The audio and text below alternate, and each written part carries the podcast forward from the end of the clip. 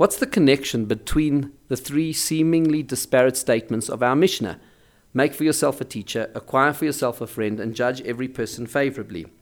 Rabbi Samson Raphael Hirsch says that the Mishnah is addressing how we relate to all human beings because there can be very few people who are going to be our teacher and our friend. Our teacher and our friends are our inner circle. But what about other people?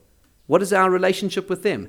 That the Mishnah says, Vahavedan et kol ha'adam, judge all people favorably, even if they're not in your inner circle. The inner circle for sure, but everybody, because only one or two people can be a true friend and a true teacher. What about everybody else? Therefore, it says, Kol Adam, judge all people favorably.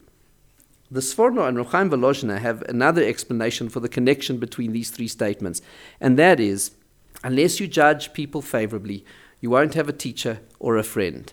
Because as the verse says in the book of Kohelet, there is no righteous person on earth who only does good and never sins. So unless we are prepared to give people the benefit of the doubt, no one is going to stand up to harsh scrutiny to be our teacher or our friend.